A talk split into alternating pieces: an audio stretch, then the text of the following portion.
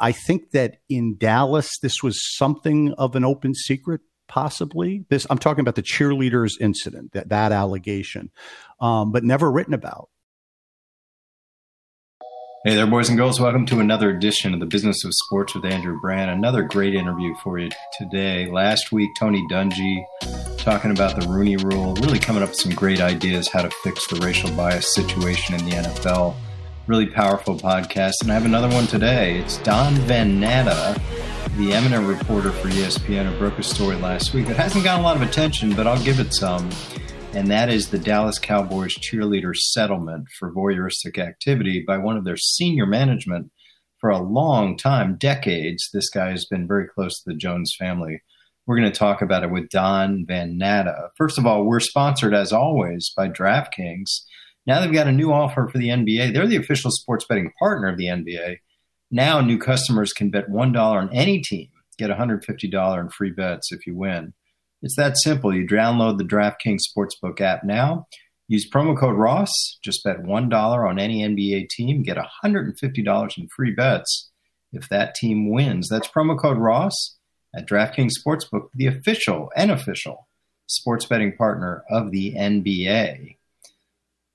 We're going to get to Don Van Natta now. He is the reporter for ESPN that has broken so many big stories. Don and I, longtime colleagues for Outside the Lines, the latest story about the Dallas Cowboys with so much bad behavior going on among NFL owners, I wanted to talk about this story last week where cheerleaders received a $2.4 million settlement for something that happened over the last several years with the Dallas Cowboys and people peeping Tom behavior on their cheerleaders. So without further ado, my special guest today from ESPN, Don Van Natta. Don, welcome to the Business of Sports Pod. Good to see you after so many, so many, so much time. Nice to see you, Andrew. Thanks for having me. Uh, we miss you uh, in the outside the lines world. Um, you know, we were you and I were on that show a lot together back in the day in the Ray Rice era, seven, eight years ago, and uh, it's great to see you again. And thanks for having me on.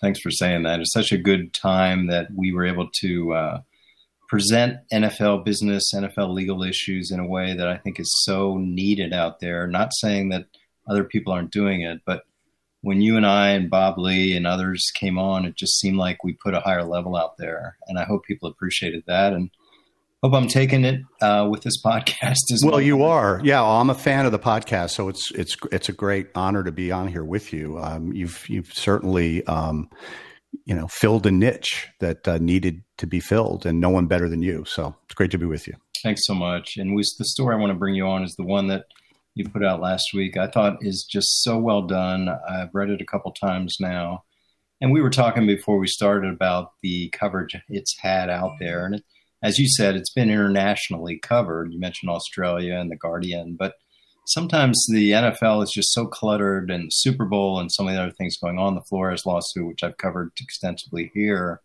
that it gets a little bit lost. Not that it was buried. So I want to bring it out again. Um, I'm going to let you kind of have an open canvas as to the the premise of the story, but I'll just start it out where we have a settlement unre- settlement that's been revealed that's been out there for a long time of some Dallas Cowboy cheerleaders receiving payments for some activity that, as you described, the word voyeuristic activity. So I'll let you take it from there, and then I'll I'll I'll press uh, some questions off of what you set it up as. Yeah, so um, the kind of work I do as an investigative reporter, most of the stories that I end up doing begin with a tip. And this one began with a tip from a former Cowboys executive former senior Cowboys executive, about five months ago, told us about an incident involving Richard Dalrymple, uh, the longtime PR man for the Cowboys since 1990, also a close confidant of Jerry Jones, and arguably maybe the most uh, known and even influential PR person in the NFL, maybe even in American sports. Hmm. Um, and about this incident that occurred uh, in the cheerleaders' dressing room uh, back in 2015. And the way the tip came to us, it was with quite a bit of specificity that an incident occurred and it was hushed up. Um, and it was hushed up with a settlement. Uh, the tipster didn't know for precisely how much, but but knew that it was in the millions. So that's how I started reporting it and working on it. And one of the challenges of the story um, is that there's non-disclosure agreements signed by everybody, signed not only by the cheerleaders and their spouses, but also signed by Jerry Jones, his family, and Rich Dalrymple. Um, so uh, on a story like this, you know, as a reporter, you need the documents, and it took quite a long time, Andrew, before I actually got a copy of the settlement agreement. And once I had that, and then had a breakdown that 2.4 million dollars was paid um, that's when you know we were getting warmer, but we then still continue to report. So the story is exactly as you said. It's a 2.4 million dollar settlement that was paid in 2016 to four cheerleaders who alleged they were in their dressing room uh, on September 2nd, 2015, at the kickoff luncheon. There's an annual kickoff luncheon that starts the season every year for the Cowboys. There were 2,000 people at that event. Wow. And so the four cheerleaders were there in their unmistakable blue and white uniforms, shaking their pom poms, and then they go back to the dressing room and they hear a door open and shut, and they say, "We're in here." Uh, and then they claim, or the cheerleader who actually saw Dalrymple claims at least three minutes go by, and that's very important. We'll talk about why, I'm sure, on this podcast. Um, and Three minutes later, she sees a phone, a black iPhone, outside a partial wall held horizontally at her while she and her three fellow teammates are in a state of undress. Hmm. And she runs at that man who's holding the iPhone at her, she says. This is what she tells HR of the Cowboys. And she recognizes Rich Dalrymple, who then leaves.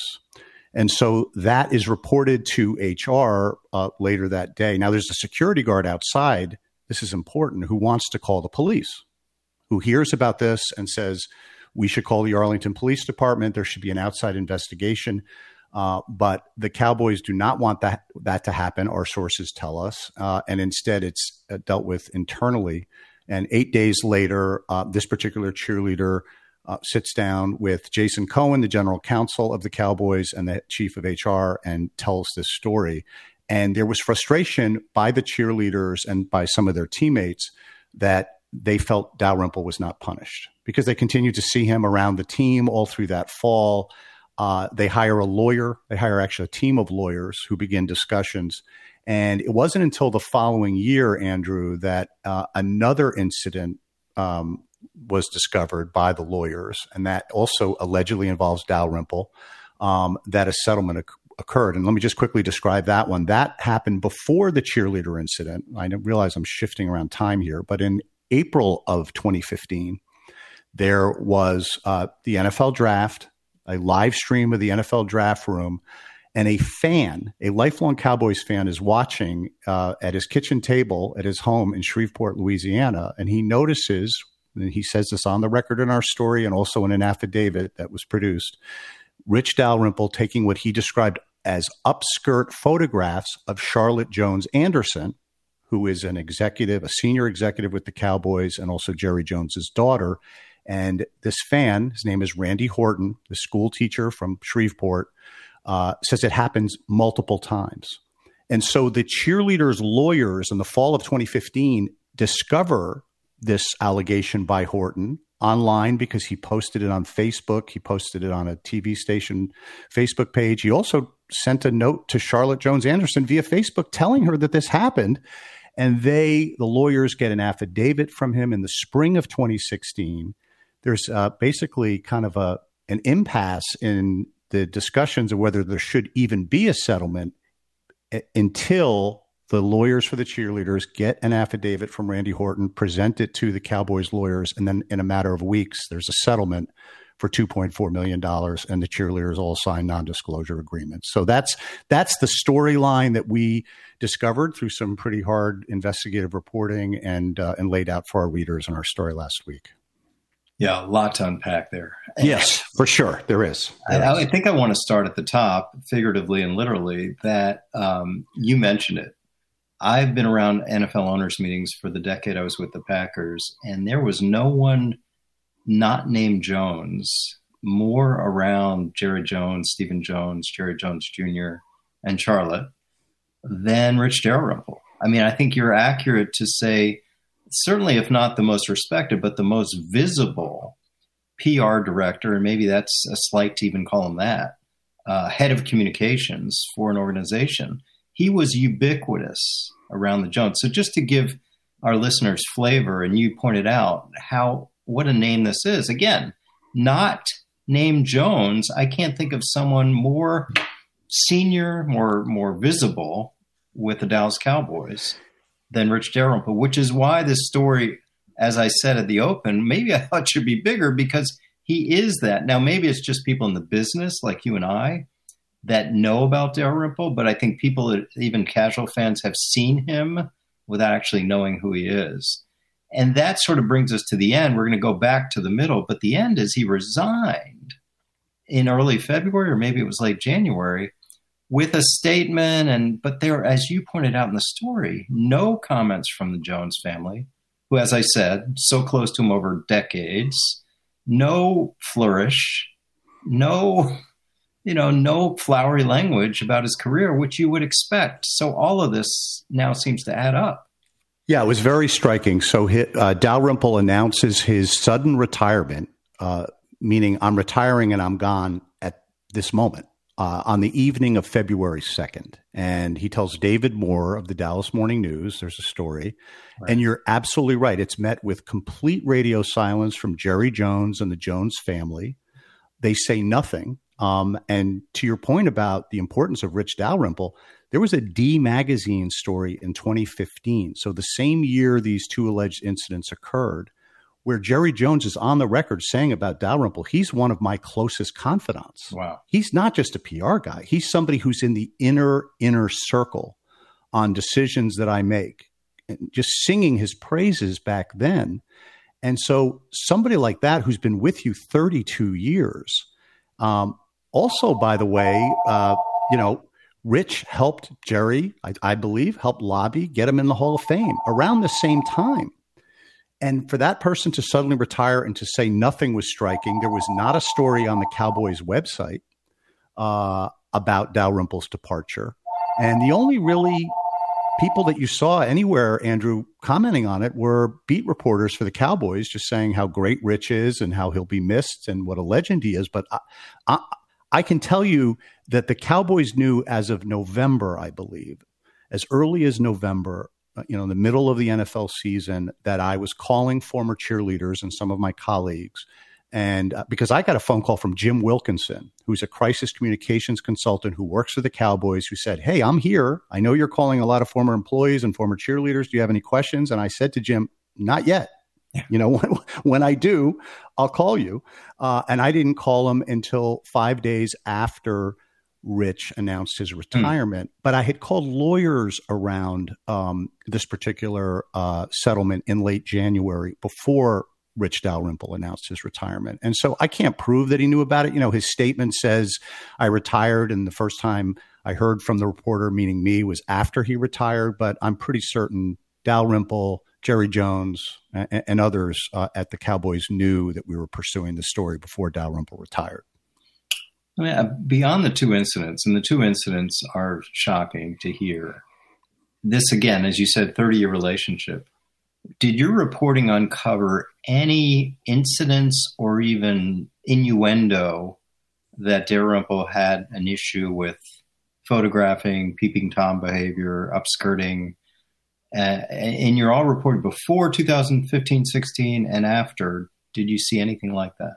No, I had never heard that. So I did a profile of Jerry Jones in 2014. Yes. Uh, spent the summer with him. Basically, uh, Jerry rolled out the red carpet. I had to actually, in, incidentally, Andrew, go around Rich Dalrymple to get that profile. I, I called Dalrymple to ask if Jerry would be interested. He didn't call me back for about 10 days or to two weeks. He finally got back to me and said, you know, Jerry doesn't really like doing these things. He's he's not doesn't always like doing these kind of big profiles.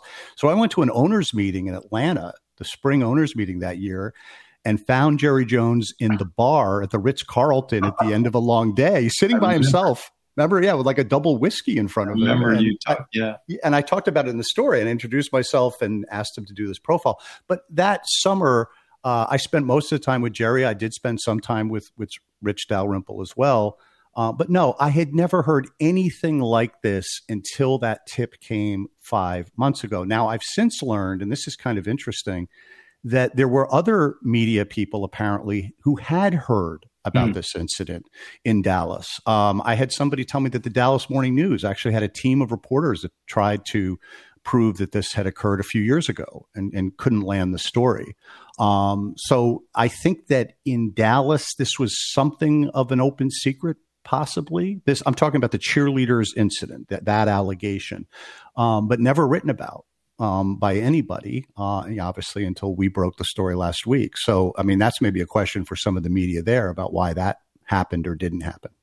In that story specifically again the, the walking in on the four cheerleaders changing uh, and in your article you even lay out a, a architectural diagram of the room and which I think is great, where Dalrymple was sort of hiding with his cell phone.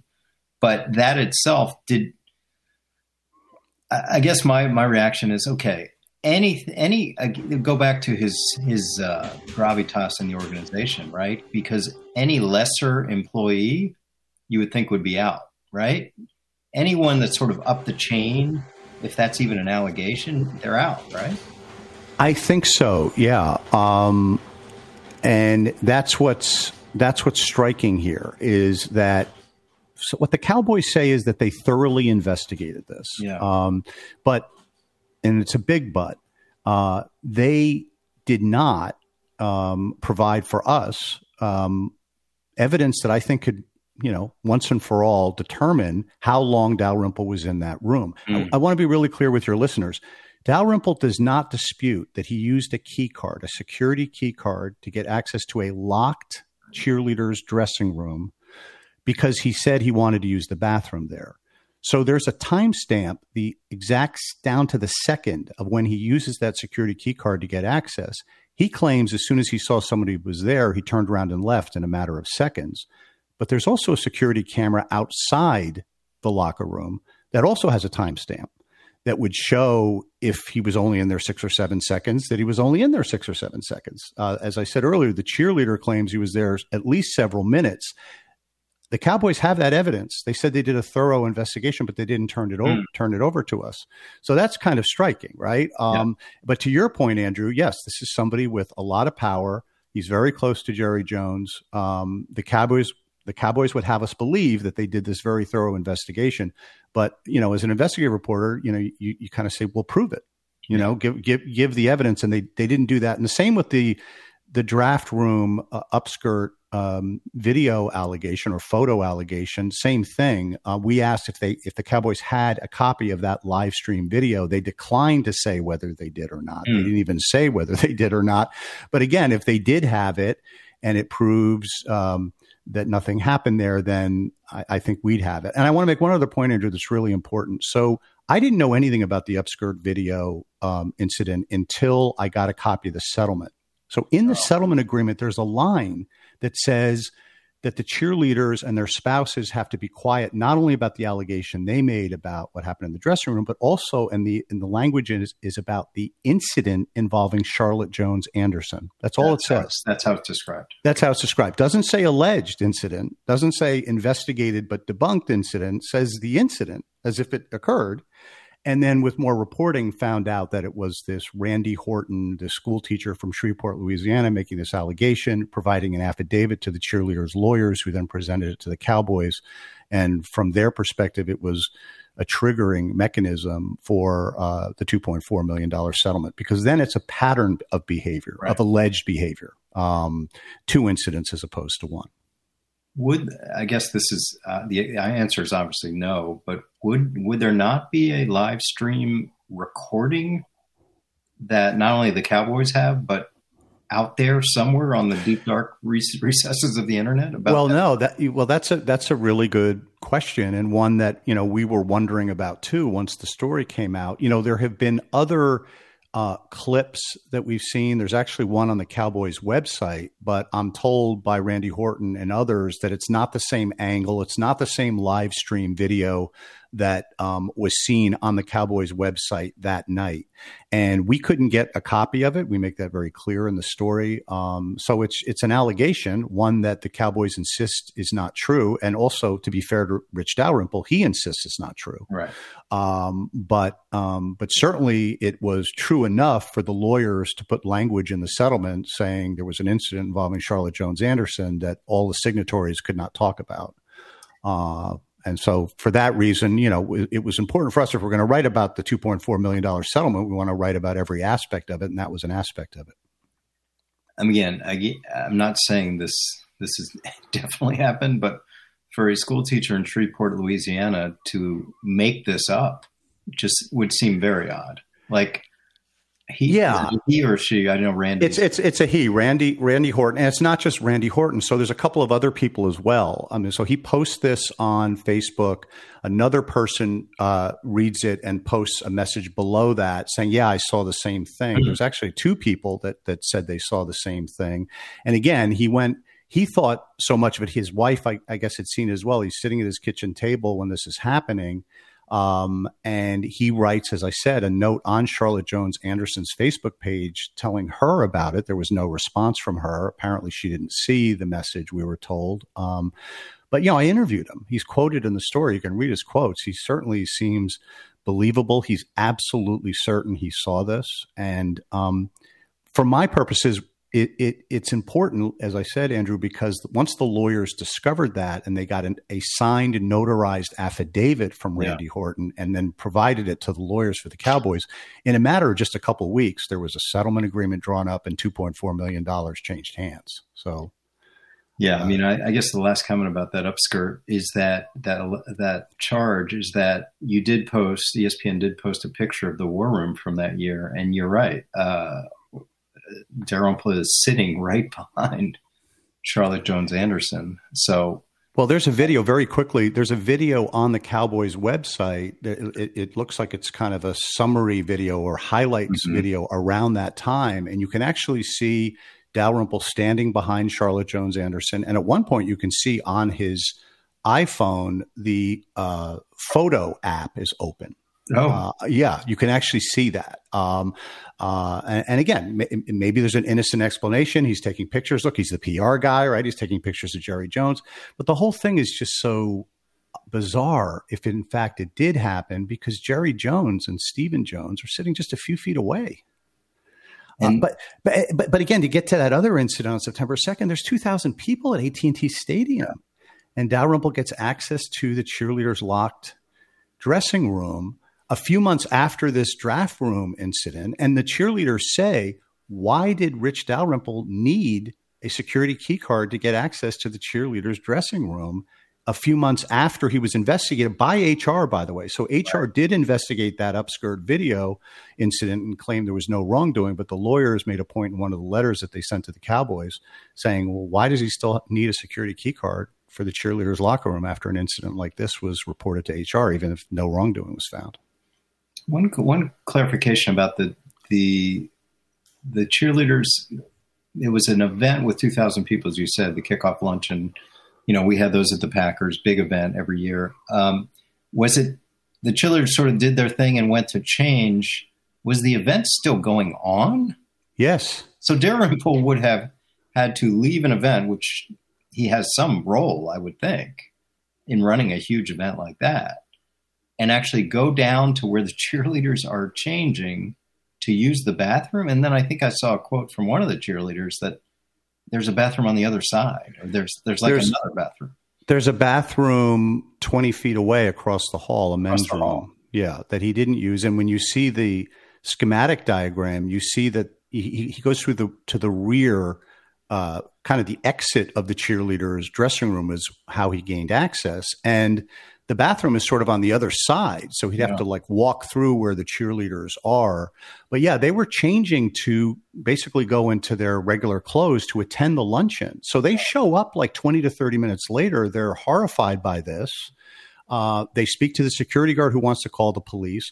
Then they show up, and Kelly Finglass, who's the director of, of the Cowboys cheerleaders, is sitting at a table. They're sponsors at the table. And she says, Where were you? Like, you're late and they can't say what happened because their sponsors there. And it wasn't until the luncheon was over that they uh, told Kelly Finglass what happened. And then um, it was decided that they reported to HR. And they didn't meet with HR for eight days, mm-hmm. um, which also annoyed them. Uh, and then when they did meet with HR, Jason Cohen, uh, the general counsel, is there and the head of HR. And they had already, of course, spoken to Dalrymple. Again, to be fair to the Cowboys, they confiscated his phone. It was a work phone. Right. He claims he didn't have a personal phone. They confiscated his work phone. There were no photos, no videos of the women on the phone. They hired a forensics firm to scrub it to make sure there was no deletions. There, they found no deletions. So the no wrongdoing language, Andrew, that they use, I think really applies to the fact that there were no images on the right. phone. Um, but nobody disputes, including Dalrymple, that he gained access to the locker room while the cheerleaders were in there.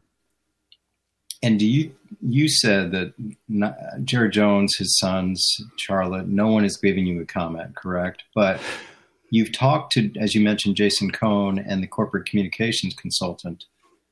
What, what is their official stance on behalf of the team about this settlement? Yeah, um, to be clear, I did not speak to Jason Cohen either. Okay. I asked to speak to him. He declined to comment. Right. The entire Jones family declined to comment. Dalrymple would not give me an interview. He gave me a statement.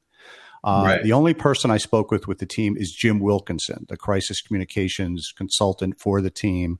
And officially, the Cowboys say there was no wrongdoing found. We did a first in its class HR and legal investigation of both of these incidents. And they keep stressing no wrongdoing was found. But then, you know, as a journalist, how do you square that with the fact that a letter was put in Dalrymple's personnel file. So a disciplinary letter on October 19th was put in Dalrymple's file, unbeknownst to the cheerleaders, by the way, or the cheerleaders' lawyers. But it's right around the time, Andrew, and you know this as a lawyer, right around the time the cheerleaders have hired a lawyer and are thinking of possibly filing uh, a lawsuit um, as these settlement talks are going on. A letter is quietly put in in Dalrymple's file if anything like this happens again, uh, he will be fired, is sort of, um, I believe, the message. Although I didn't get a copy of that either from the team, to be very clear. Um, and then a $2.4 million settlement obviously happens the following summer. So, about eight or nine months after this incident, the Cowboys quietly settle uh, with the cheerleaders. Do they admit, does Jim Wilkinson admit to the settlement? Yeah, he doesn't. Well, he doesn't deny it. Um, okay. You know, the, I had a copy of it, so um, you know, once I had a copy of it, and they were aware of that. I mean, it, it this was a really hard story to do uh, because of the non-disclosure agreements. Um, right. You know, nobody is motivated to talk, to talk on an, under an NDA because presumably, if one of the cheerleaders talks, uh, each of them was paid four hundred thousand dollars under the terms of the settlement. The Cowboys could try to claw that money back. Um, and that's a lot of money for anybody, but particularly somebody, a young woman in her mid twenties. Um, uh, that's that's a heck of a lot of money uh, to risk uh, to talk about something. Um, so yeah, but I had a copy of the, the, the final copy of the settlement with the signatures on it, um, as well as a breakdown of all the money that was paid to the penny. And then I also had the affidavit that Randy Horton signed. So I had documents, and and so yeah, they didn't dispute uh, the facts of the settlement uh, or, or the amount of money that went to mm. the, the, various parties. I want to double click on the NDAs. You mentioned the non disclosures. This is becoming an issue. Obviously, people know there's been bad behavior by ownership in Washington. And a big issue that not only the league is, I think, looking into, but congressional action as well, as to what went on the women who worked at the Washington Now Commanders and what did they have to do or not do, and what went on with some of these situations. We hear about a groping incident with Daniel Snyder. Um, this presents the issue again NDAs. So these cheerleaders had to sign NDAs, and as you report, three of their husbands had to do the same. Um, I guess I'm just noting it. I guess the, the only question would be there was a point where I think related to Washington, Commissioner or somebody did talk about we have to look further into these NDAs. Uh, this is becoming an issue. And again, here we are again with NDAs and bad behavior. So I'm just making a point here. yeah, well, I, I, I believe that the the committee, the House committee that is uh, already had that roundtable with those right. those uh, former cheerleaders who worked um, for the Washington franchise, uh, and of course that allegation was made now about this sexual harassment uh, complaint was made very specifically against Dan Snyder. But there was a roundtable uh, that occurred earlier this month, and I know that that committee on the Hill is very interested in non disclosure agreements. That's a big part of their portfolio. Right. So the question that emerges is will they uh, pick up this story? Right. And and possibly seek the testimony of the four cheerleaders, and as you say, their three spouses, all of whom uh, signed this NDA, there is a clause in the non disclosure agreement, as there is in most of them, as I understand it. Uh, if you're subpoenaed you know. um, to testify, then the NDA is off. So, uh, you know, the question is whether or not the Hill, uh, this, this House committee, will um, subpoena uh, the four Cowboys cheerleaders to testify about, uh, about this incident. I don't know the answer to that, but that's yeah. but that's that's something that it's not too much of a stretch to um, consider possibly something they're they're looking at and considering um, to do. Yeah, I mean that brings it brings me back because when when this whole we go back to Jon Gruden, right? When that broke, right.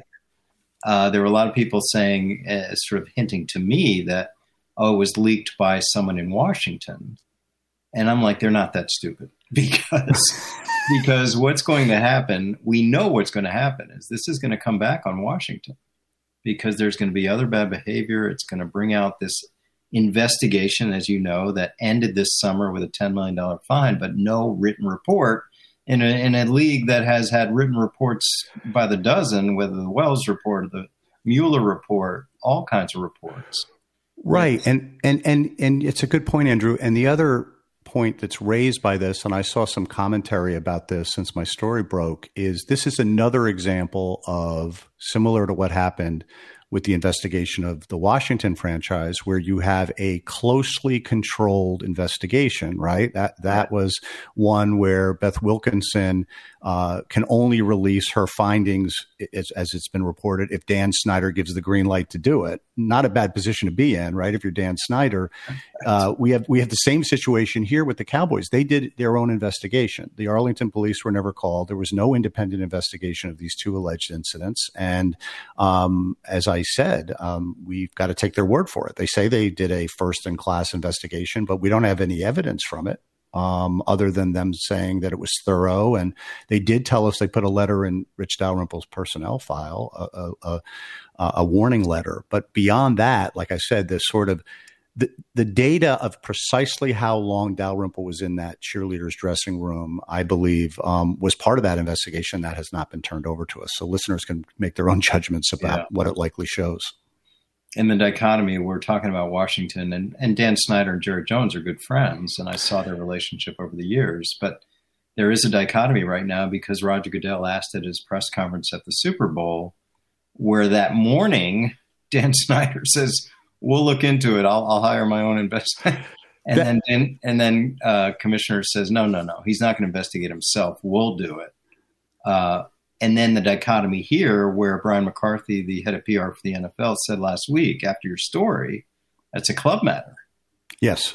So they're not looking into it. It sounds like, from the NFL's point of view, they're not getting involved, correct? No, that's right. Uh, in fact, Brian McCarthy told me that uh, on Friday. He, um, and we did a follow up story, and he said the club handled the matter. Yeah. Uh, and no, they're not going to to to look at this, and uh, they apparently are satisfied, right? That's the implication that they're satisfied the way this was handled um, by the Cowboys. But you're right, there is a certainly a, split there. And you know, Jerry Jones last November on the Bob Costas uh, show, yeah. HBO show, uh, talked about the Snyder. You know, this is after Jon Gruden uh, lost his job and the leaked emails, and he was asked about this, and he said that he welcomes transparency um, when it comes to the Cowboys. He welcomes a close look at the Cowboys front office. He says we should expect that, we should do that.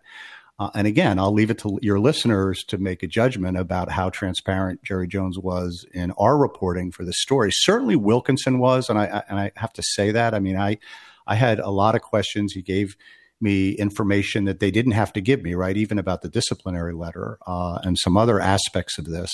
But I did ask for key evidence as I keep talking about, and we didn't get that, and I was not able to interview Jerry Jones for the story. As you know better than anyone in media, perhaps Jerry will find a microphone soon. A microphone will will find him probably, uh, if not before the owners meet. Well, maybe the combine. I think at the combine, yeah, I think that's most likely, right? In about yeah, next week, the end of next week. And I would think, if not you, but someone will ask about this. What do you think he'll say? I think he's going to echo what Wilkinson said. I'd be surprised if he goes beyond that. Although you know Jerry does often go off the talking points, right? But um, but yeah, I mean, more likely than not, he's going to say we thoroughly investigated these two matters. Uh, we found no wrongdoing. Um, by Rich Dalrymple, uh, without getting too deep into the details of what is your definition of wrongdoing, right? Um, you know, using a security key card to get access to a cheerleader's dressing room, I guess, is not wrongdoing. Uh, if if you believe that Dalrymple says it was an accident and there's nothing on his phone. But I think he's going to stick to those talking points mainly. And, and I would also be surprised if he doesn't say something nice about Rich Dalrymple um, and something supportive of, of him because, of course, he was with him for 32 years uh, and it was the close confidant that he describes. So, um, but we'll see. Jerry does often uh, surprise us, right, and say things that, uh, you you you can't even imagine he would say. So uh, it'll be interesting to see what he says. It probably won't be me. I won't be at the combine. I've got more work to do uh, elsewhere. But um, but yeah, we'll be certainly watching carefully to see what Jerry says about this publicly. And what becomes of Rich Dalrymple again? This this longtime veteran now, I guess we can all say, hey, he's been at it a long time. It's time to enjoy life in retirement. But it just sounds like this was not a totally voluntary retirement.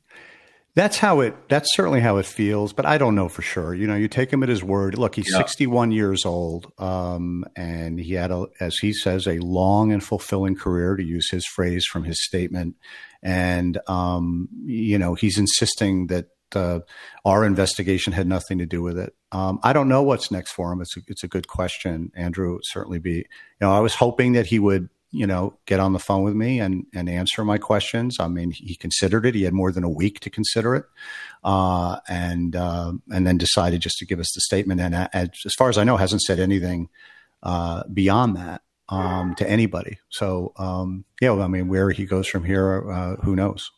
And to be clear, the statement, if I'm recalling it correctly in the article, uh, he denied the one incident and he said the other was a mistake. I assume the, the mistake was the cheerleaders and he denied the upskirt of Charlotte Jones. Yes, his word is accident. He said it was an accidental oh. entry into the cheerleaders' dressing room. And as soon as he saw that there were young women in there, he left immediately. Uh, and yes, he completely denies uh, the alleged upskirt video incident in the in the draft war room. Any other thoughts on it, Don? Anything you want to leave us with this?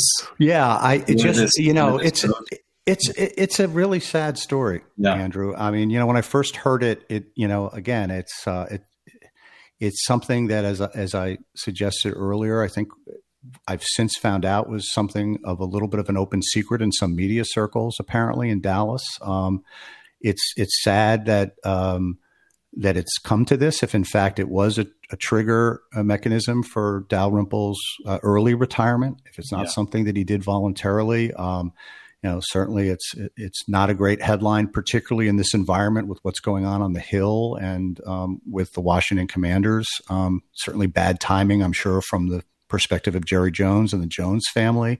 Um, but as a reporter, as an investigative reporter, we got the tip, and uh, and it took a while. It wasn't it wasn't an easy one to get, um, but there was certainly you know I mean we have a quote from a former cheerleader, a friend of one of the four cheerleaders, who said um, you know it hurt my heart. I think was her quote that this happened because this was their safe space. This was a place that they didn't expect their privacy to be invaded in the way that it was. They're absolutely convinced those four young women that Dalrymple was there with his phone taking images of them, and they were not satisfied with the way the Cowboys handled it because, of course, they didn't know that Dalrymple got that letter. They they wanted to see him fired. They felt that that's what would have been the appropriate response, and you know. Uh, again, I think because of that disenchantment is ultimately how, uh, as a journalist, I was able to get the story. Um, and uh, Uh, so you know that's my thought. But yeah, there's there's it's it's a very sad, uh, heartbreaking story for everybody involved. Yeah, question. It is. it is, and so well done by you. What else are you working on? Anything that I'm not asking you to share, but I know you're always busy with uh, with some inside reporting about. Yeah, we have. We actually have. Um, you know, anytime you do a story like this, you get leads, and so yeah. uh, I often say that doesn't mean there will be another story, but you know, there are. We have some tips and some things that we're pursuing, um, NFL related. I'll just leave it at that. Not you know, not necessarily Cowboys related, although there's some there's some there, but um, but yeah, I mean, I I've got uh, quite a bit more work to do to chase down some things that we're uh, we're pursuing. Some of them um, seem very intriguing and, and, worth my time, so that's what I'm now doing. I encourage everyone to read this. Uh, it's on the ESPN website. The Cowboys paid 2.4 million to some cheerleaders about a settlement and everything we just talked about. Don, great to catch up with you and great to hear you on this podcast. Your voice is one that we need out there as much as possible. Well, thank you, Andrew. It's always great to be with you, and uh, keep up the great work with the podcast. It's uh, it's it's one that's needed as well. So uh, keep up the great work, and thanks and for having me. Back. I'll have you back for repeat performance soon. Look forward to it. Thank you. Really hope you enjoyed that. Don is so good. He's so good at what he does. He's one of the uh, real enterprise reporters in sports, let alone football. He's written great stuff on Jerry Jones, as we talked about, and he really has insights into teams like the Cowboys that no one else has. Hope you enjoyed it. Now, word from a new sponsor that I feel very strongly about. I've started taking athletic greens years ago, and athletic greens have been important in my overall health and my overall fitness as I try to be the best that I can. I consume it, I take it every day. It benefits my lifestyle. It is lifestyle friendly, whether you're vegan, dairy free, gluten free, no sugar, less than one gram, no chemicals, artificial anything. Still tastes good. I notice my sleep's better, my recovery's better, my mental clarity, my alertness. It uses the best of products based on the latest science, constant product iterations. It always seems to be getting better. Athletic Greens was created when the founder experienced a ton of gut health issues. He ended up on a complicated supplement routine to recover, and it was costing him so much money. He just created AG, after experiencing how difficult it was to do it on his own. So it has 7,000 five star reviews. It's cheaper than getting all the supplements through yourself. It's an all in one nutritional insurance and recommended by athletes as well as people like me. Make it easy. Athletic Greens is going to give you a free one year supply of immune supporting vitamin D and five free travel, travel packs with your first purchase. All you have to do is visit athleticgreens.com slash BOS. That's Business of Sports. Again, athleticgreens.com slash BOS to take ownership over your health and pick up the ultimate daily nutritional insurance. That'll do it for this week's edition of the Business of Sports with my friend Don Van Natta. Thanks to my producer, Brian Neal. Thanks to my music producer, Sam Brandt. You can find me on my newsletter, andrew-brandt.com. Of course, I now do a sports business league where you can talk to me every day. Andrew-Brandt.com slash SBL is the way to get that. Of course, the column at Sports Illustrated and Twitter, Andrew Brandt, and Andrew Brandt2 on Instagram, AB719 on Clubhouse. That'll do it for this week's edition of the Business of Sports. We'll be back next week with another edition of the Business of Sports with Andrew Brandt.